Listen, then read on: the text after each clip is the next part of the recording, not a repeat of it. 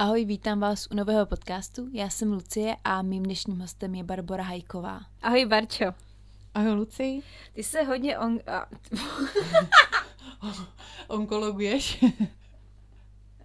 tak znovu. Ahoj, Barčo. Ahoj, Luci, děkuji za pozvání.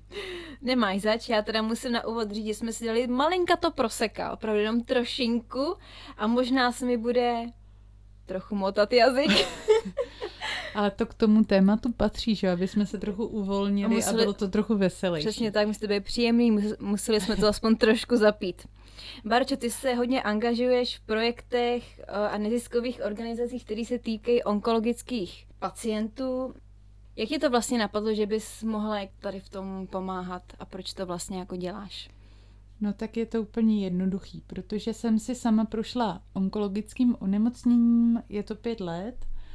Teď už zaťukám tady, budu asi za 14 dní, tři týdny uh, slavit pět let, co jsem už zdravá.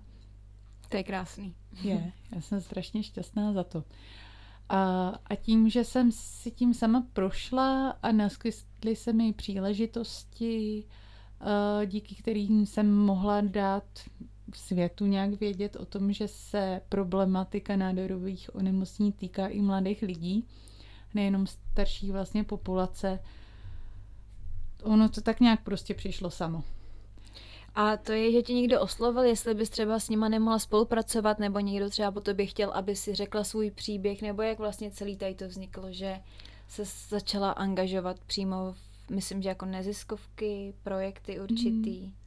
No ono to v podstatě začalo tím, že eh, já jsem se po té nemoci potřebovala nějakým způsobem sama se sebou smířit, protože uh, mý onemocnění a mi vlastně způsobilo deformaci těla, dá se říct. Prostě mi chybí kus hlavy.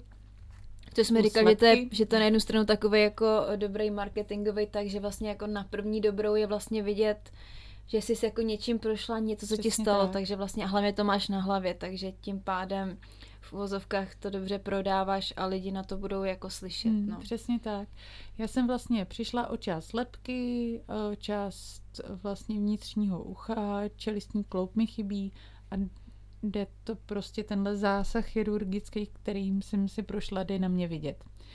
A abych se s tím nějak sama smířila, protože jsem se necítila samozřejmě dobře. Mm-hmm. Kdo by se cítil dobře po tom, co mu chybí kus hlavy, si myslím. tak, tak jsem se z toho začala na sociálních sítích vypisovat a mělo to skvělý ohlasy a lidi mi i cizí prostě byli neskutečnou oporou a mě to dodávalo jako neskutečnou sílu a měla jsem pocit opravdu, že se nemám za co stydět, že nemusím chodit těma kanálama, jak jsem původně měla v plánu. a opravdu jako časem člověk jako pochopí, že si toho zas tak tolik lidí třeba nevšímá, hmm. je, je jim to jako jedno, neřeší to a mnohem víc jsem to řešila já a já jsem to v sobě potřebovala zpracovat, protože to tak má asi každý onkologický pacient, ať už má nějaký fyzický následky nebo nemá, musí se s tím blbým zážitkem nějakým způsobem popasovat, srovnat a každý to dělá po svým. Někdo to řeší sám se sebou, někdo to potřebuje sdílet se světem. Já jsem byla ten případ, který to potřeboval jako sdílet se světem. A nějak jsem i skrz to jako cítila, že by bylo dobrý, abych vlastně řekla světu, že se to teda může týkat úplně každýho z nás a aby jsme k tomu životu tak nějak přistupovali tak nějak víc lehka a vážili si toho, co máme. Já vím, že to zní jako hrozný kliše, taky jsem to nesnášela, ale... Není to kliše, já tě jako nechávám mluvit, ale absolutně vím, o čem se jako bavíme a já jsem měla vlastně jakoby podobný průběh toho, ale eh, já vlastně jsem původně si říkala, že bych chtěla hrozně pomáhat až třeba po té nemoci těm onkologickým pacientům, ale já třeba jsem se o to začala distancovat. Samozřejmě je to furt jako součást mého života, chodí mi na to dotazy, uh, mám i rozhovory, které se prostě toho tématu týkají, furt to lidi zajímá, ptají se na to, ale třeba uh, já bych nedala to, abych byla v nějaké organizaci a znovu potkávala nový lidi, kteří jsou s tím onemocnění. Proto na jednu stranu tě jako tady v tom hrozně obdivu, že dokážeš furt jako v tom tématu vlastně jakoby fungovat, protože já bych to jako nedala. Hele, no, jako já si myslím, že to nějak mám prostě v sobě mm-hmm. a asi to umím nějakým způsobem filtrovat. Taky to chtělo nějaký čas, mm-hmm. než jsem se naučila mm-hmm. to filtrovat, protože samozřejmě tím, jak sdílíš nějakou svou negativní zkušenost, mm-hmm. nabalujou se na tebe automaticky lidi, kteří mají podobnou negativní zkušenost uh, se stejným tématem a je to asi úplně jedno, jakýhokoliv mm-hmm. blbýho tématu se to týká, ale tohle je prostě téma, který je životu ohrožující a o to je to prostě drsnější, nebo mm. já nevím, jak to prostě říct. Mm. Ten strach o ten vlastní život je tak jako velký a a vlastně zásadní mm-hmm. a v mém případě tam šlo ještě o to, že jsem jako měla ještě dítě, ano. takže to byla takový hodně jako citlivý, tak ty lidi se automaticky, kteří měli podobné zkušenosti, mm. začali na mě nabalovat, začali se mě svěřovat s těma osobníma mhm. příběhama. Mm. A tím, jak jsem ty věci sdílela, tak, tak jsem začala i já právě sledovat uh, vlastně současný či bývalý onkologický mm. pacienty, kteří uh, o tom taky dovedli veřejně mluvit. A ono mm. jich není moc. Mm. Tam, když se člověk podívá, tak jako těch lidí jako už je to jako lepší rok od roku, že jsou lidi otevřenější mm. k, k jakýmkoliv jako těžkým tématům, uh, což je super, ale pořád jako je to téma, o kterém se běžně člověk jako nechce povídat, že mm. když jde s hmm. kámoškou na kafe, hele, slyšela z toho, tady tý se stalo to a to. Mm. No, takže je to takový, začala jsem sledovat nějaký lidi a uh, sledovala jsem, teď to řeknu klidně, Andrejku Chaloupkovou, která a, si taky procházela onkologickým onemocněním a, a šířila vlastně skrz sociální sítě vlastně informace o tom, že bychom si měli hlídat jako ženy svá prsa a přišla s, tím, že bychom si měli lakovat v tom měsíci říjnu tři prsty jinou barvou než ostatní na ruce, protože tři prsty jsou symbolem vlastně vyšetření uh, prsu.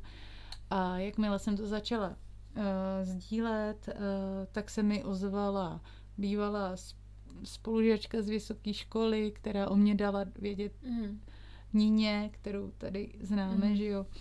A... a to bylo tak dlouho, jak dlouho po té nemoci? Mě zajímá, vlastně ty si prožívala tu svoji nemoc, pak si byla třeba jakoby v vozovkách jako zdravá, vyléčená mm. a pak až začala si s někým spolupracovat. To už bylo třeba nebo rok, rok potom, co rok jsem... potom si začala jakoby být aktivnější v tom, že se začala angažovat do nějakých třeba mm. neziskovek třeba. Přesně tak, protože já jsem vlastně pár měsíců po své nemoci otěhotněla, mm. takže Což jsem je taky si velice odvážné teda. Nebylo to úplně plánované, ale všechno jsme zvládli dobře. Mm a tím, že se neprošla žádnou jako následnou léčbu, mm. jako je chemoterapie nebo ozařování, tak ten vlastně plot nebyl vystaven mm. žádnému jako ohrožení. Tam šlo vlastně hlavně o to, aby to, to mé tělo zvládlo. No a... Jenom odrazovali ti od toho těhotenství, třeba jako doktoři? Doktor, kterýmu jsem to sdělila, tak mi řekl, Báro, vy to zvládnete, vy budete mít ještě de- deset dětí, takže... to je milý, to je dobrý Můj přístup. ošetřující lékař hmm. mě fakt jako držel nad vodou. Říkal samozřejmě, že to načasování, jako ano, že mi doporučoval počkat dva, tři roky, že jsem to úplně jako nedodržela, ale že, že to zvládnu a hrozně mě podržel. Samozřejmě rodina byla hmm. úplně na nervy, že jo. Tomu tak rozumím. Tím, že mi tehdy nádor začala růst po těhotenství, po porodu, tak... Jo, se, takže to samozřejmě to jim to vracelo jako souvislost. Mhm. Hmm, takže hmm. samozřejmě to tělo je oslabený a tak dále. Nic. Dopadlo to dobře, všechno. A... Jsi krásná a zdravá. Přesně, s dírou v hlavě. Ale jsem pět let už zdravá, takže jdu zaťukat. takže všechno dopadlo dobře. No a až jsem porodila syna úspěšně, všechno dopadlo dobře, tak jsem se začala tak nějak asi zase o tom víc jako o tom tématu víc jako bavit na těch mm. sítích. A ozvala se mi Nina z organizace Sifty, jestli bych uh, jí nepomohla s nějakou výzvou do diáře, který tehdy vydávala.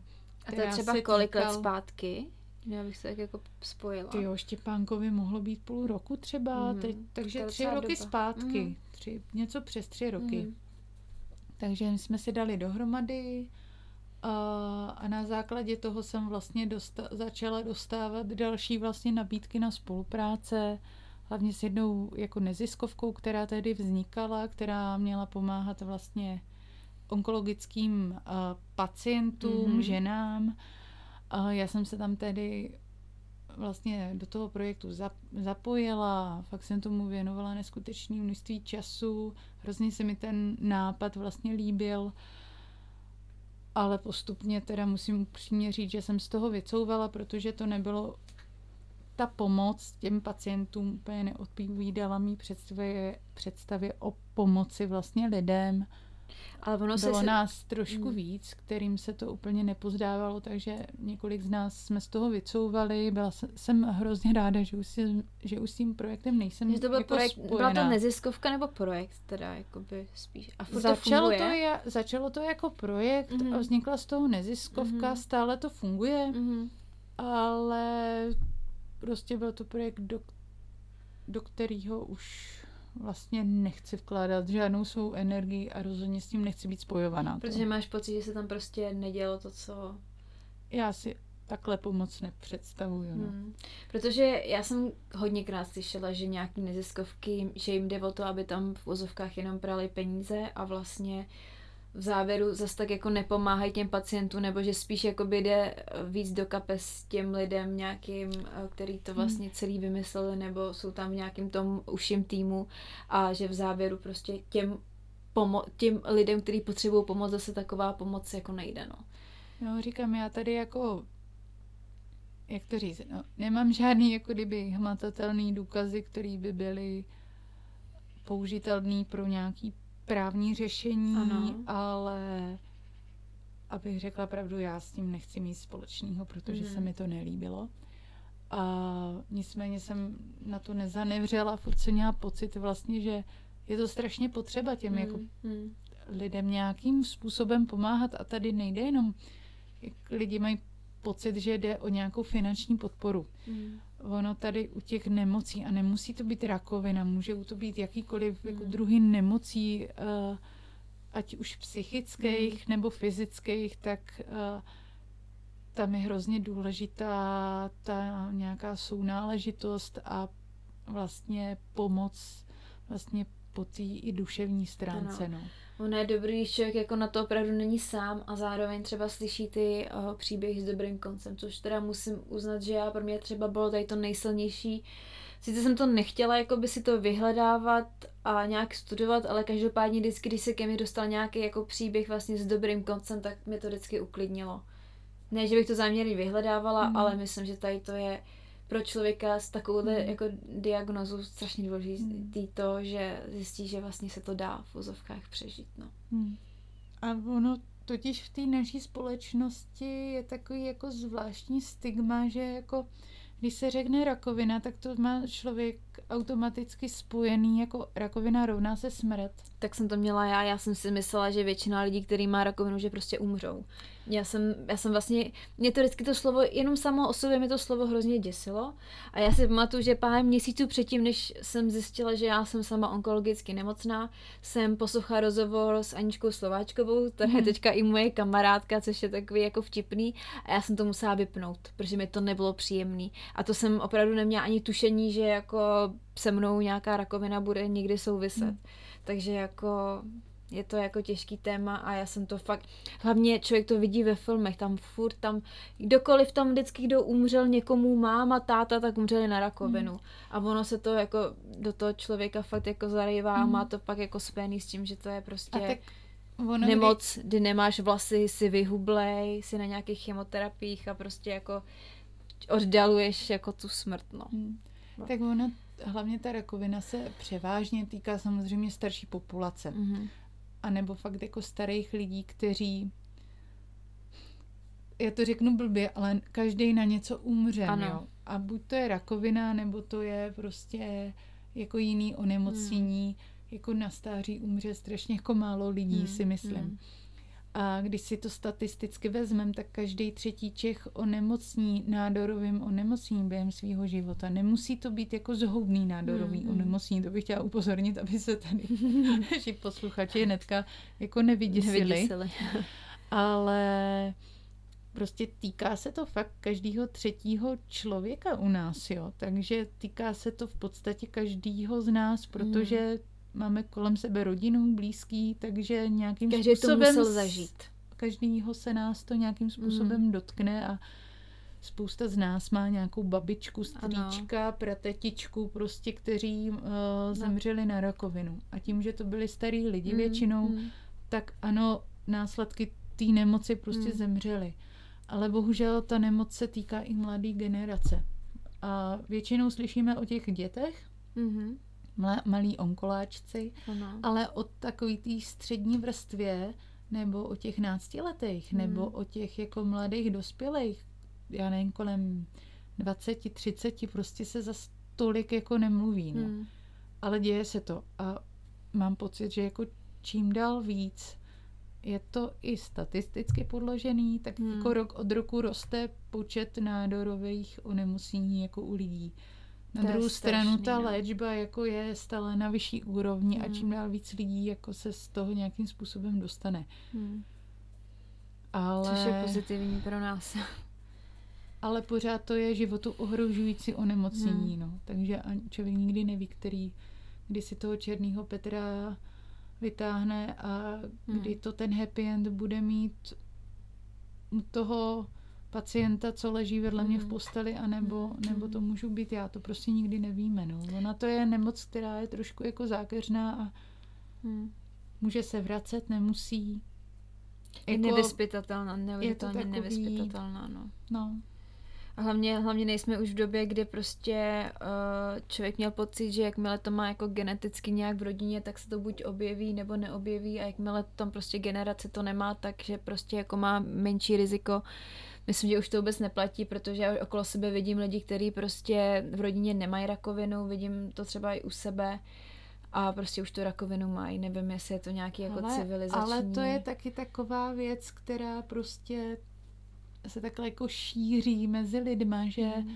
vlastně vždycky, když jdem k lékaři, tak se nás zeptá a má někdo z vašich Hmm. rodičů nějaký závažný onemocnění, měl někdo rakovinu, bla, bla, bla. Hmm. Ale vlastně, když si to tak vezmeme a když se kouknete na statistiky, tak vlastně nádorovým Že z dědického hlediska vlastně To tam jako onemocnění osu, mezi os, myslím 5 až 10% nádorových onemocnění vlastně se vlastně za to může ta dědičnost. Jenom, Jenom mezi taky- 5 až 10 Aha. Zbytek to je random prostě. To je random, Černý že to, že Petr, to prostě jako. vznikne, jako jestli to prostě stane. No, tak to je zajímavý, proč teda v tom případě se na to tak jako ptají a je to pro ně tak zásadní, pokud je to opravdu jenom v takovým malém procentu jako dědičný. To je zajímavé, to jsem třeba nevěděla. Hmm. Protože u mě vlastně bylo to, že já jsem šla na ty genetické testy a říkali na 99% to budete mít genetiku a pak prostě genetika nic. A pak řekli, Ono záleží, jak, u jakého jako typu nádoru. No, hmm, hmm, Jo, třeba u těch rakovin prsů, tam, tam vlastně u ně, a těch je taky strašně moc jako druhů, Mhm, já se v mhm. tom ani nevyznám, ale, ale tam taky některý jsou jako uh, daný tím, že vlastně tam je nějaká genetická závislost a někde Mhm. jako vůbec, no. hmm. A tam to riziko je samozřejmě větší a člověk zase musí dávat Hmm. potom pozor na ty Hmm. svý potomky nebo na ty svý vlastně, já nevím, já jsem měla známou, která vlastně uh, měla brcu, to je rakovina prsu, která je Hmm. vlastně uh, propojená právě geneticky Hmm. a měla to skrz tatínka. jo. Ten gen se pro, eh, šel od jejího tatínka, ale Hmm. u něho se to neprojevilo, Hmm, on je jako zdravý. Je Ale přenesla zajímavý. to vlastně ten, tenhle gen vlastně na svou Hmm, dceru, hmm. ano, která bohužel tomu onemocnění podlehla a u těch jako, Hmm. takže proto se to jako hlídá, což jako já Hmm. chápu, ale bylo to jako by, že tak, překvapivý. Jako, že, že ta to, genetika může být jako zákeřnější? To asi se ne... To, asi to, to, to, do toho bych se nepouštěla Hmm. tady, do takových tvrzení, to, Hmm. to, to jako nevím, no. Hmm. To asi jako... no. Ono vždycky záleží, v jaký fázi toho onemocnění se, se začne vlastně dořešit. Mm-hmm. To asi víš sama. Já že? to vím, no. No. Já jsem to bohužel měla jakože, bohužel už s těma metastázama, no, který jako s kterýma to pak už není sranda. No to je jedno, já jsem se jenom chtěla ještě vrátit tomu, si říkala, že se moc nemluví o těch uh, pacientech, kteří jsou ve věku třeba 20 až 30 let, o, o té puberty až do takový tý jako raný dospělosti bych řekla. Hmm, Nevím, jestli se dá ve 30 ještě považovat. U mě to je, já se cítím jako raně dospělá. Uh, takže vlastně ty se snažíš zaměřovat na to, uh, na ty pacienty, kteří jsou v tady tom věku, že, Mm. že, jako, že máte pocit, nebo vlastně nevím. Hele, já jaký- jsem se skrz tady ty různý jako projekty, spolupráce, nevím, focetní kalendáře, Hmm. nebo uh, nebo vlastně jsme spolu byli i v klipu Evy Farné, že jo, Mhm. skrz projekt Tělo s příběhem a vůbec jsme v různý knížce. Přesně, jsme v, knížtě, v knížce příběhy o ra- rakovině. Jako přála bych si v jiný knížce přímě. Přesně, slavná Lucie třeba. Slavná Lucie. Ne, ale Jak se jako, Lucie dostala do Hollywoodu? To by to bude ta druhá knížka. Jo, to byla ta druhá. Já ti pomůžu napsat, hele. Ne, ale skrz tyhle projekty jsem se prostě dostala zase uh, k organizaci vlastně Pink Bubble, což je Mhm. nezisková organizace, která pomáhá uh, mladým onkologickým pacientům plnit, plnit jejich jako přání. Mhm. Což jako zní hrozně hezky a hrozně hezký to je, protože to je organizace, která pomáhá pacientům do 30 let Mhm. věku a plním, co chtějí prostě, jo. Já, já si třeba pamatuju, jak se mě někdo ptal, jako a proč si někdo jako přeje, proč by se lidi měli skládat na, na nějaký počítač nebo Mhm. kytaru nebo něco, to by jako se měli skládat jenom já na nějaký jako zdravotnický pomůcky Ne, a tak dále. Ale, ale, koníčky, ale tě to je vlastně, právě hm. to, o čem asi se tolik nemluví, Hmm. nebo tak, že ta nemoc zasahuje do celého života toho člověka a teď si představte, že jste prostě a u těch mladých lidí, oni jsou třeba půl roku zavřený v kuse jako v nemocnici, jo. Ano. Některý ty případy. Půl roku, rok, někdo se prostě léčí dva roky. Mhm. Jsou absolutně odpoutaný vlastně od, od těch svých kamarádů. A Mhm. když jim je náct, a kdy oni žijou těma vztahama v podstatě, že jo, a těma kamarádama v té škole vlastně a je to taky to období, kdy hledají sebe samotný, jo, tak je to jako takový těžký období, tak třeba, že se jim někdo složí na počítač, aby byli v kontaktu prostě s těma kámošema, protože leží někde v nemocnici a ta rodina je oslabená i finančně, Hmm. protože třeba maminka se musí pak starat o to dítě, Mhm. dojíždět za ním, podporovat ho a tak dále, nemůže chodit jako úplně na full time třeba do práce, tak jsou rádi, že se jim jako lidi na něco složí a tahle organizace právě s tímhle pomáhá plnit prostě přání tady těm onkopacientům mladým. A Jenom připomínáme to Pink Bubble. Pink Bubble, to je moje srdcovka, prostě já to tady musím prostě říct. A skrz tuhle organizaci jsem se dostala do, do projektu, který nese název, to už není tak líbivý, Fuck Cancer. Ale mě to připadá, že to naprosto vystihuje jako fuck cancer. To je, to je jako pro nic, co mi asi napadlo, když jsem si to dnes úplně fuck jako. No, pro, ně, pro někoho je to jako takový těž, těžký sousloví, ale Hmm. pro mnoho pacientů, a kor těch mladých, je to jako takový výstižný. Jako se mnou to prostě. maximálně rezonuje. Jako Hmm. asi když si představím tady to, tak jako fuck. No.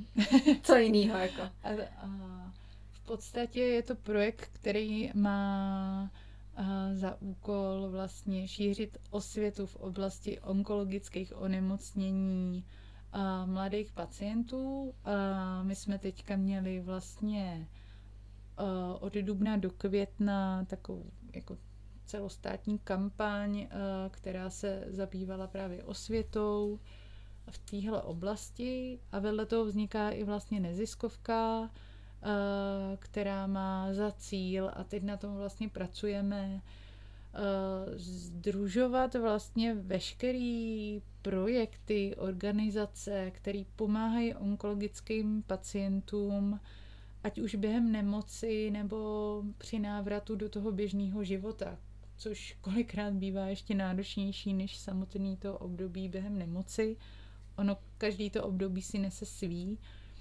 A teď... Jenom jestli můžu k tomu něco říct, mm. jakoby uh, já vlastně, když jsem byla považována za vyléčenou, tak já jsem třeba měla skoro půl roku problém chodit ven mezi lidi. Hmm. A já jsem se, já jsem měla takový strach o sebe. Já jsem si říkala, ty, já jsem teďka zdolala rakovinu a třeba jsem se bála, že mě někdo přepadne na ulici nebo že mě srazí auto. Bylo to hmm. maximálně jako iracionální vlastně, ale jak se vytvořil ten obrovský strach, a přišlo by mi vlastně totálně absurdní, kdyby, mě, kdyby se mi stalo něco takového, tak já jsem musela jenom chodit jako k psychiatrovi. Tak jenom chci říct, mm. že, jako, že to opravdu může hodně zamávat jako s tou lidskou psychikou. Mm. Že to no, není no, jenom vlastně. o té nemoci, ale je to i hodně o té hlavě. No. A ono jako vrátit se do, jako zpátky do toho běžného jako života po těchto jako zážitcích, mm.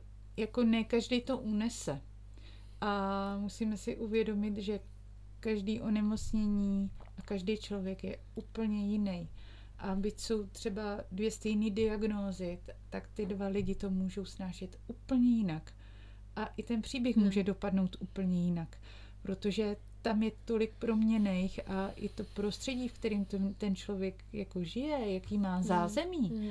a lidi kolem sebe i doktora, dejme tomu, hmm. jako hmm. ono těch proměných je tolik, že Prostě každý to snáší jako úplně jinak, mm. každý má jinou náturu a i to, i ty reakce toho okolí, jako každý jako snáší tak jiným způsobem, že jo. Mm. A taky byl izolovaný dost dlouhou dobu od od toho běžného života a jsi v takové jako uzavřený bublině, že jo.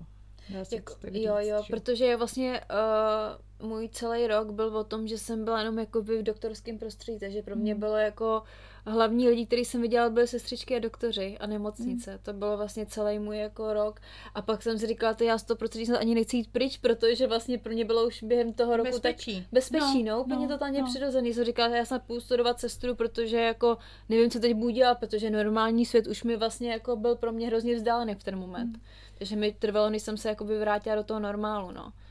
No a i v rámci toho jako projektu, který teďka vlastně Mm, po nějaký té kampani, kterou, která proběhla, tak teď je hlavním cílem vlastně propojit vlastně veškeré informace, mm. které vlastně v rámci téhle nebo co o téhle nemoci jako víme a hodit je na jedno místo, který bude dostupný vlastně všem lidem, kde by se měl člověk doz, dozvědět, já nevím, kdo mi pomůže po finanční stránce, když hmm. mi je tolik a tolik let, protože hmm. existuje spousta neziskovek, ale každá se orientuje třeba na jiný druh onemocnění, hmm. protože ono se řekne rakovina, ale těch nádorových onemocnění je hrozně moc. Hmm. A vznikají různé projekty, neziskovky, které se zaměřují třeba jako úzce na určitou specifickou prostě hmm. nemoc, třeba tady jako řeknu rakovina prsu. Což jako mm. na jednu stranu ona má neskutečný jako PR a, a tak dále, mm. ale je to nemoc, která prostě je nejčastější u žen. Když už se mm. řekne rakovina, tak rakovina prsu je nejčastější nádorový onemocnění, který se týká vlastně dospělých žen. Mm.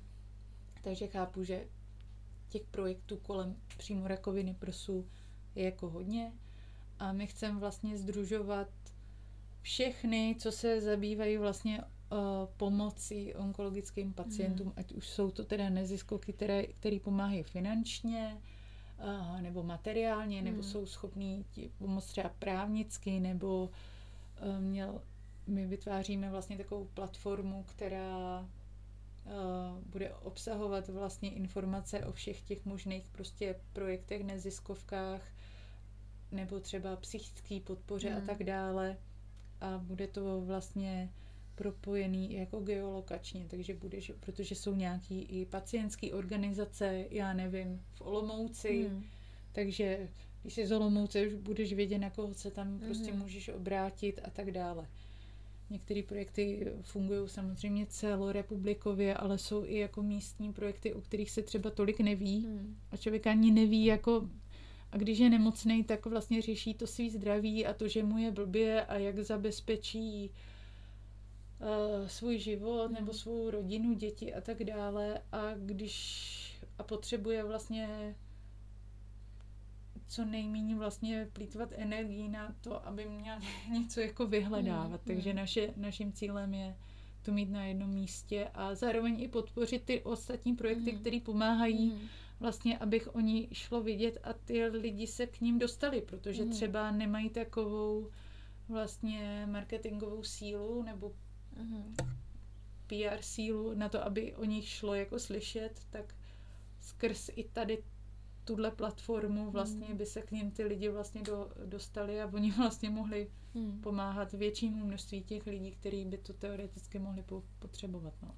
A znáš třeba ještě nějakou další organizaci mimo teda Pink Bubble, kterou by si jako doporučila, že v momentě, kdy jakoby ten člověk zjistí, že se mu teda něco děje, aby se na ně třeba obrátil? Hele, tak Pink Bubble pomáhá vlastně těm mladým onkologickým mm-hmm. pacientům plnit vlastně její různá mm-hmm. jako přání mm-hmm. a vlastně oni i podnikají různý jako uh, akce. Vlastně terapeutický nějaký jako mm, pobyty, mm, jezdí na hory, mm, na lodě a tak dále, aby měli i nějaký zážitky. To je jo, super, no. Že vím, že teď plánují někam vlastně vyrazit na moře, na mm. jachty, vyvíst vlastně ty eh, pacienty, většinou už to jsou ty uzdravený, hmm. protože na to potřebují mít samozřejmě sílu hmm. a ukázat jim zase ten svět z toho hezčího pohledu a mít zase nějaký zážitky hmm. a musím říct, jako, že je strašná sranda tam pozorovat, uh, jak se ty pacienti fakt jako mezi sebou pak přátelí, protože jako já... a vznikají tam i vztahy, jako jo. To je, to je neuvěřitelný. jako tady to je podle mě hodně jako milovací jako prostředek, jo. že jako myslím, že neexistuje možnost to, že by si vlastně nerozuměl s člověkem, když jste úplně jiný, mm. který zažil vlastně tu nemoc, tak tam prostě bude taková... Mm. A když se s někým jako já... i lidsky jako mm. sedneš, mm. tak on má i to pochopení jako z té druhé mm. stránky co prostě člověku, který nemá tu zkušenost, prostě budeš hůř vysvětlovat. No. Přesně no. tak. To prostě no. je nepřenositelná zkušenost. Hmm. No. no a vedle toho, já nevím, třeba Dobrý anděl. Hmm. Jo, to je prostě uh, nadační fond, který poskytuje finanční podporu vlastně uh, rodinám, uh, kam vstoupila vlastně nemoc hmm. a oni vyberou nějakou sumu peněz hmm. od, od těch dárců a rovným dílem je rozdělení mm. mezi množství pacientů, který se vlastně ucházejí o pomoc a rozdělí jim pod, já nevím, jak to mají nastavený teďka, mm. se to měnilo, mm. ale myslím třeba během dvou let, že jim budu každý měsíc mm. vyplácet nějakou částku, která mm. se nazhromáždí, rozdělí a oni ví prostě, že mají nějakou jistotu v tom, že nějaký peníze navíc oproti tomu, který ty finance dostanou od státu, což je hrozně, sama víš, jak je to těžký mm-hmm. a zdlouhavý někdy vlastně získat vlastně nějakou podporu ze, ze strany vlastně mm-hmm. státu. No. A jak je uh, těžký třeba, když vzniká nová neziskovka, dostat to vlastně do podvědomí lidí, jak vlastně tady s tím pracujete, protože to jako nemůžete založit neziskovku a čekat, že prostě to najednou všichni budou vědět, co to trošku asi tlačit, že jo? No a my to docela jako tlačíme, ale musím říct, že jako to tlačíme bez peněz, jako mm. kdyby, jo. Že my do toho nevkládáme žádný jako finanční prostředky, mm. ale tak nějak nevím. Uh, vlastně David a Petra, to jsou chlapi, kteří to vlastně založili, rozjeli, tak já nevím, oni, oni mají mm. si takový charisma a umí jako lidi přesvědčit o tom, že to, to, co se chystá, to, co se dělá, prostě má smysl a by to jsou chlapy, kteří sami si tím neprošli, tím onkologickým hmm. onemocněním, tak prostě mají pocit, že vedle práce, kterou dělají, je potřeba hmm. i třeba nějakým způsobem pomoct. A jelikož jsou jako v těch oborech, který dělají, jsou jako dobří, tak toho využívají a ty kontakty, který mají, prostě využívají k tomu, aby se o tom projektu vědělo mm. a aby tím vlastně nabudili lidi a aby prostě byli taky empatiční. Mm. No. A v jaký fázi je teda ten projekt? Teďka jsme ve fázi, kdy jsme vlastně měli kampaň na HitHitu, kde mm. se vybírali peníze na to, aby jsme mohli vybudovat vlastně platformu na webu, mm. která vlastně bude združovat ty organizace a tak dále. By byla a... dobrá nějaká aplikace na to. No, to je taky v plánu. Mm. A na tom se teďka pracuje. Mm. Na tom se teďka pracuje, zároveň vlastně nabíráme, teďka za, začne teprve, protože na tom pracujeme, nábor v úvozovkách členů vlastně uh, projektu Fakencer, vlastně všech těch lidí, kteří si tím buď prošli, nebo mm, nebo prochází, anebo lidi, kteří vlastně s tím projektem sympatizují a teď nabí, budeme nabírat vlastně členy do té organizace a díky tomu vlastně tam, kromě toho, že chceme vybudovat nějakou platformu, která mm. bude informovat, tak uh, chceme i spolupracovat vlastně s různýma vlastně vládníma organizacemi, mm. aby jsme nějaký procesy, který vnímáme jako neúplně dobrý, vlastně pomohli jako vyřešit.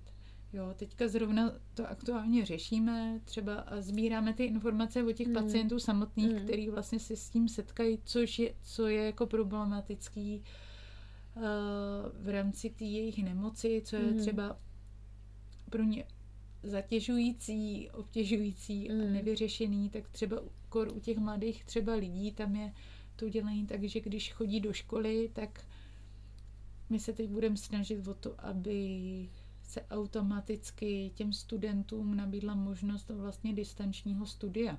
Hmm. Protože oni to takhle neměli. A došlo hmm. to vždycky jenom na vůli té školy. Hmm.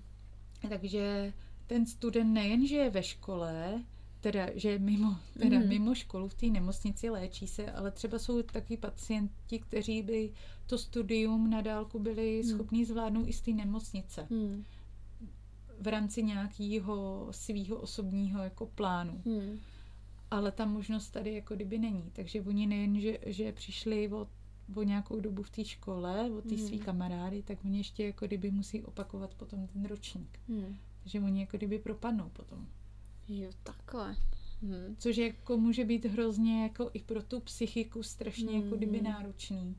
Takže tohle nám tady hraje do noty docela covid hmm. protože se ty školy naučily vlastně jako s tou distanční výukou pracovat. Hmm. A to je taková jako naše vize, to je jeden z malých krůčků, který jako v rámci toho chceme, chceme vlastně řešit a tím, že vlastně nabíráme teďka, no budeme teďka nabírat vlastně ty členy, s kterými se chceme bavit o těch problémech, které tady vlastně jsou hmm. a s nima, společně s nimi jako řešit ty problémy, a čím nás víc bude mm. a čím o nás bude víc slyšet, tak věřím, že tím líp vlastně budeme moci ty problémy nějakým způsobem vlastně řešit. No. A mi to připadá jako opravdu super, protože zaprvé ten, pro mě, mě se hrozně líbí ten název, jo, já jsem taková jako, že ale takový rebelský A nebylo to úplně easy a musím říct, že teď ti skočím do řeči, že jsme ani nečekali upřímně, že nám přímo název Fuck Cancer, tak jak to říkám, tak i jak se to píše, prošel přímo do názvu organizace. To je Není úžasný. tam žádný x žádný tečky, nic. Je to normálně F-U-C-K Cancer. No Takhle tak napsaný. Já Takže mysl... empatie i na straně státu tady opravdu je, protože my to nemyslíme nějak jako vulgárně. No jasně ale prostě ta nemoc si nehraje s pacientama v rukavičkách. To vůbec ne. Takže jako... Opačně to není má je tak dělat. Takže, Takže já, super, já jsem já, za to strašně ráda. Já, se, já se teda jsem k tomu psala takový líbez brief dlouhý, jako proč by nám to mělo projít. A, hmm. A podařilo se nám to, no. Hlavně podle mě každý si bude pamatovat takovýhle název jo. a podle mě, když to prostě jako najdou a dokážou vlastně si tam najít to, co oni potřebují, tak to bude naprosto geniální hmm. a přijde to jako úplně úžasná hmm. spojnice toho všeho, no. co ty lidi potřebují k tomu, aby zjistili vlastně... My, No, my no. totiž nechcem vytvářet jako kdyby další neziskovku v řadě, která bude dělat něco obdobného, co dělají už ostatní. Ano, rozumím. Jo. Tady jako jde o to, že některý, no zase neziskovka, prostě no. já chápu, že ano, existují určitě neziskovky, které to nemyslejí úplně čistě. Mm. Na druhou stranu ani i po mých negativní zkušenosti mm. jsem na to nezanevřela, protože jako vím, že existují i další, kteří to dobře myslej a prostě já i v rámci těch projektů, který tam v kterých jsem teďka, tak hmm. tam jsou lidi prostě, kteří to dělají bez nároku na, hon, na honorář, prostě po večerech, hmm. o víkendech, prostě jak to jde a dáváme to prostě dohromady, protože věříme, že ano, a asi věříme, že z toho i nějaký peníze budou, hmm. protože budeme tomu chtít věnovat nějakou péči a třeba v rámci, v rámci toho projektu zaměstnat i nějaký ty pacienty mm. třeba, mm. jo, protože přiloží ruku k dílu mm. a tak dále. Tak na to, a ona je to jako v plenkách trošku, ale, ale už za sebou něco máme. Mm. Máme za sebou tu kampaň, která si myslím, že byla docela jako vidět. Samozřejmě mezi lidma, kteří mm. ty věci sledují třeba. Mm ale věřím, že to nějak posuneme dál, no. Tak. Takže furt na tom pracujete? Pořád, to... pořád, no. Teďka, teďka jsme si dali trošičku oddych po té kampani, protože to bylo fakt od rána do večera mm, teď mm. jako hodně intenzivní a i já na sobě cítím, že jsem se potřeba, třeba znovu jako nadechnout. Nadechnout, no. Protože seš pořád v tom tématu těžkým. Ano, ano furt dáváš nějaké rozhovory, poskytuješ nějaké hmm. informace a není to úplně easy. To měla být moje další otázka, no. uh, vlastně jestli je vůbec možný, aby člověk dlouhodobě v tady v takovýchto projektech jako mohl fungovat. Já si myslím, že jo, ale musí buď se chodí někde čistit třeba a řešit to i s odborníkama. Hmm. Uh, Jak to zvládáš ty osobně? Hele, už jsem se s tím naučila jako pracovat mm. a nesmím si ty protože se na mě samozřejmě obrací lidi, kteří mají nějakou podobnou zkušenost. Příběhy. A tak dále, ale už mě to tak jako, dřív to bylo horší, hmm. ano, občas jsem si k někomu našla jako vztah hmm. a za nějakou dobu ten člověk třeba zemřel a mě to prostě složilo. Jako musím říct, že jo. Jo a takže už jsem trošku jako opatrnější. Hmm asi si už nepustím jen tak někoho úplně blízko k tělu, hmm. ale někdy to nejde. Prostě když se s někým jako sedneš, ano, jako... Přesně, že to sedne, tak no, prostě, tak jako to prostě to nejde a samozřejmě tady u nás je to takový jako jak na houpačce, tam prostě nevíš dne ani hodiny, jako, hmm. že se může něco podělat prostě, no. Jdeš na kontrolu a pak se zjistí nějaký průšvih, no. Takže ano, může se to stát a s tím já do toho prostě jdu. Hmm ale teď jsem v takové fázi, že si myslím, že jsem ze sebe vydala dost mm. a potřebuju se začít zaměřovat i jako na veselější na témata. témata. Hmm. Jako, Aby že bys... to nebylo jenom o té nemoci, hmm. protože mám pocit, že Bára Hajková je spojená s rakovinou. Bára Hajková rovná se rakovina. Hmm. A nedělá mi to, teď jsem v takové fázi, kdy mi to nedělá dobře. Já jsem prošla tady tím projektem ano. teďka. Hmm. Vydala jsem, co jsem mohla. A teď, když se někdo ozývá na další projekty, tak už jako dávám zpátečku. Jsou, hmm. jsou nějaké drobnosti, které samozřejmě ráda udělám, hmm. protože jsou to lidi třeba, s kterými se znám dlouho a tak dále, ale do nových projektů už Takže... nemám moc jako sílu do toho jako jít a už mám pocit, že toho mám dost. Přesycená. Hmm. Hmm. Takže to, co mám rozjetýho, chci jako dokončit, dokončit nebo v tom pokračovat hmm. nějakým způsobem, ale teď si vedle toho hledám ještě takový ty úniky a takový ty líbivé věci, které mi Který budou, budou vyvolávat úsměv na tváři. Na tváři no. Já jako neříkám, já i přes tohle těžký téma, tak i když se scházíme s těma vlastně pacientama a tak dále. A já to obdivu, to já to jako, strašně obdivu. Buď to jsou vyléčený, anebo stále jako nemocní hmm. lidi, kteří řeší furt nějaký problémy, hmm. tak já nevím, mě se s těma lidma je mi jako s některýma fakt jako dobře, že se fakt zasmějem a hmm. a to okolí to kolikrát vůbec jako nechápe, ale My se jako nebavíme o nemocech, jo. Mě rozumím, no.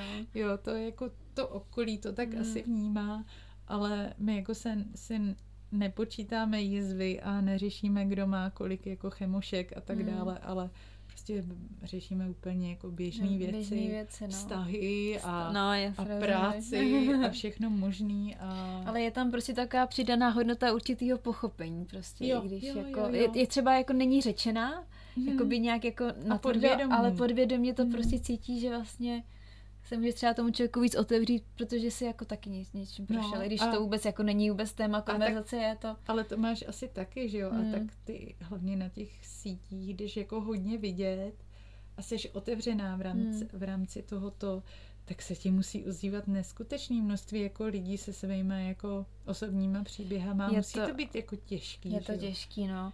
Je pravda, že třeba některý už jsem ani jako nestíhala. Já teďka si vzpomínám, že mi před pár dny někdo psal a úplně vlastně už ten mozek to úplně vyfiltroval a teď si říkám, mám to ještě v té konverzaci někde, že, že jsem tomu člověku nevodepsala. Hmm. Že jako na to myslím, ale zároveň, že už ten mozek už to jako jakoby vyfiltrovává, že už to dává na druhou kolej, no. Ale jako já to mám komplikovaný v tom, že já jsem si v podstatě, já jsem rok byla zdravá a vlastně už jsem se tomu nějak tomu tématu snažila jako vlastně nevěnovat, ale znovu mě to do toho vrátilo tím, že jsem zjistila prostě tady ten rok v lednu, že se mi ta nemoc znovu vrátila, no. Takže hmm. prostě, když zase sem se snažím znovu už jako se od toho distancovat, ale prostě jako člověk se toho nezbaví, no. Je to prostě, furt tě to jako mm. nějak jako pronásleduje no, a tě to dožene vždycky. Vždycky tě to no. dožene, no. Když, když budeš se... dělat jako, že mě se to netýká, netýká tak, tak prostě je to, je to prostě součást tvýho života a nemůžeš to prostě jednoduše odhodit. Takhle nejde na to nemyslet. Já jsem ano. taky slyšela už tolikrát jako do života, jako tak to neřeš, hlavně se tím tématem nezabývají, protože ti to něco vrátí. A tedy říkám, to je úplně jedno, jakým tématem se zabývám. Hmm. Já ale každý rok chodím na kontroly. Já si jdu každý rok a budu to po zbytek mýho života, protože hmm. jsem měla prostě specifickou nemoc, hmm. kde mě nevyřadí z kartoteky po pěti letech, jako je hmm. u, u většiny onkologických pacientů, tak já si každý rok budu lehat prostě do toho tunelu hmm. a budu každý rok čekat na ten výsledek, jestli mi tam něco vyrostlo nebo ne. Na to nejde jako nemyslet. To nejde, no. To, to, to prostě nejde, Jako no. když v něčem prostě žiješ rok, v nějakém třeba jako u mě, to bylo rok, že jsem žila s tou diagnózou, tak ale to je prostě, že s tím žiješ rok, ale intenzivně, každou minutou. To prostě není to, že prostě rok nějak si něco žiješ, vzpomeneš si na to jednou za týden, hmm. to je, hmm. to je minuta po minutě, hmm. že víš, že to máš, to prostě. hlavně i takový ten strach, a ty jsi s tím prošla, že jo, takový ten strach, že když se to vrátí, hmm. tak ty víš, co to obnáší. To je takový ano. to blbý, když to máš poprvé, tak vlastně je to na prd, nevíš hmm. jako, že do čeho jdeš, ale i když se bojíš, že to možná bude bolet, tak pak zjistíš, že to bolí ty vole s proměnutím desetkrát mm. víc, ale když už to víš a máš tu zkušenost, tak prostě už víš, že když do tebe budou řezat, že to kurňa bude volat a sakra bude volat, pokud se aspoň z desetiny hmm. cítě, jako jsem já, kdy já jsem mega citlivá a aktuálně řeším, jestli hmm. si nemám nechat opravit hlavu nebo ne. Já to řeším pět let, jo, vážení, takže... A i když jako se tvářím, jak jsem s tím hrozně jako v pohodě a smířená a ano, nezáleží na tom, jak úplně vypadáme, tak jsem furt ženská a Jo, přesně, já tomu rozumím. I vylivím periody, prostě se to u mě mění, jako mm. týden od týdne, jo. Mm.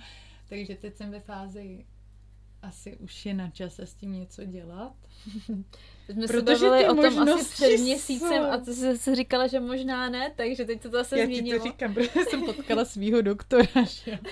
Který, když jsem šla se svým synem na oral, s nosníma mandlem a potkala jsem svého operatéra a ten zase na mě, tak když se objednáme na tu tak jo. A já to v tu chvíli tak cítila, ty to taky tak cítím, že prostě... Takže furt, teď, teď jsi rozhodnutá, že do toho Nejsem chceš... rozhodnutá, ale jsem tomu fakt jako víc nakloněná, no. Hmm. Mně vždycky jsou nějaké situace životní, kdy to nejde, buď jsem pak byla vlastně těhotná, pak jsem kojila, pak byl covid a to hmm. se do hmm. nemocnice nehrneš. No, jasně. Pak zase jsou nějaké různé životní, rodinné události, kde se ti to prostě nehodí, anebo se mi nehodí jít do nemocnice si Jako to se nehodí nikomu nikdy, myslím. A tak to pořád oddaluju a je to už pět let, tak jsem si říkala, že bude to výročí, že bych o tom mohla začít uvažovat, tak přece jenom jako, vím, že to jde řešit. Hmm. Na druhou stranu vím, že to je kosmetická záležitost, protože ano, chybí mi kus lepky, ano, když se bouchnu do té hlavy v tom místě, kde tu lepku nemám, hmm. tak to není úplně OK. Hmm za těch pět let se mi to úplně tolikrát nestalo. Jo, párkrát jsem dostala kopanec do hlavy u dětí a tak dále. A tak ty už rostou. Takže, přesně, takže už nebudu jako, mít snad kopat do hlavy. Ale pořád prostě, já nevím, kdybych neměla nohu a někdo mi řekl, že mi umí udělat novou nohu, která bude vypadat přirozeně, tak asi na to jdu. Hmm. Ale, Ale já... je to jako věc, u té nohy je to hmm. takový jako, že je to i funkční věc hmm. a tak dále. Mě tady chybí kus hlavy, ano, naučila jsem se s tím žít, jsem s tím fakt jako v pohodě. Hmm. Už jako i, dělám si i srandu z toho, když na mě někdo kouká, je ze mě úplně vytřeštěný prostě, jako špitá tam manžel, manželce, jako ježiš, viděla jsi to prostě. Ale dělám si už z toho srandu, ale jako pořád jsem ženská a za chvilku přijde krize středního věku. Takže těžko říct, nikdy neříkej nikdy, jo? Takže jestli vám teď říkám, že jdu na operaci, tak je možný, že za měsíc budu říkat nikdy prostě. Takhle já se A za strašný... pět let budeš prostě dírou ještě. ale je to úplně možný, ale ale nevím, no. Ale jako já tím, jako já můžu bojím, říct... Já se bojím operace. Prostě. Jo. Věřím svým lékařskému týmu. Hmm ale prostě poserat se může Jak? i operace slepáku prostě. Prostě operace a to je vždycky riziko. No, tím, ale... že mi prostě mají řezat do stejného místa, který už je, bylo operovaný, hmm. mám tam v, ob, v obličeji nervy hmm. a já jediný, já, asi už se nebojím ani tolik těch ty bolesti, to nějak dám, ale hmm. že by mi třeba nedorostly nervy, které budou přeřízlý a třeba hmm. mi spadne oko, obočí, prostě já že tam jsou tím, určitě nějaké vedlejší věci, které Já jsem jakoby... taky počítala, že už nezvednu půlku obočí a, a vlastně a čela. To tak vypadalo půl roku, že už to nikdy hmm. nezvednu a řešili jsme, jestli půjdu na přeříznutí nervů v druhé části obličeje, anebo jestli budu chodit na botox. Hmm. A najednou prostě to tělo se dalo dohromady a všechno se to obnovilo. To je super. Ale co když se to teďka neobnoví? Hmm. Nikdy Takže nevíš, to, no. je, to je prostě riziko. Tohle si no. za, zadělám vlasama, no. No, jasně, no. A když je nechci, to tak... aby to někdo vyviděl, tak to nevíš. No. Já teda musím říct, že i když teda mám tři jízvy na břiše, mě vůbec jako netížej a já já třeba furt uvažuji o plastice nosu, jo, takže jako to se mi vlastně jako nemění a taky by si spoustu lidí mohlo říct, že šmera, co to řeší za blbosti, bože můj, chceš znovu další operace, zásah do těla, to jsem jako slyšela, když jsem se někomu svěřila, ale vlastně jako by ta nemoc nesouvisí tady s tím, to je prostě hmm. úplně něco jako zase jinýho. Takže lidi by to neměli úplně spojovat. Zní to blbě, ale žijem fakt jenom jedno. jedno. A žijem proto, aby jsme se sobě líbili, cítili se dobře. Já teďka mám zase znovu rovnátka. Rovnátka mi dávali v březnu, kdy jsem prostě byla na ozařování a ne, neřekla jsem si na ty rovnátka kašlu. Prostě říkám, jo, jdu na to prostě, chci to vyřešit a jako prostě to s tím nesouvisí tady, to ta hmm. estetika, jako jak se cítí jako žena, jako žena a pak jako ta nemoc, jako jo, spoustu věcí mi to naučilo, změnilo, ale neznamená to, že prostě nechci vypadat furt jako dobře. no život nekončí, hmm. že jo? Hmm, přesně, přesně. tak jo. A když už, tak ať já to řekne, řeknu, ať umřem hezký, že jo? jo. A co aspoň třeba těch dalších 20 let prostě budeme jako cítit jako krásně a že šmarja, no tak co? Tak bude v jednu, v jednu operaci víc, ale budeme se cítit líp a budeme pro sebe krásný. Musíme si to dělat po svém. Hlavně. Přesně tak, přesně tak. A řídit se podle svého pocitu a svého srdce. Ano. Tak já ti moc krát děkuji, že jsi přišla za mnou. A já děkuji Luci taky. My se dopijeme proseko a budeme slavit něco. Třeba život. Život, budeme slavit život. tak moc děkuji. tak čau.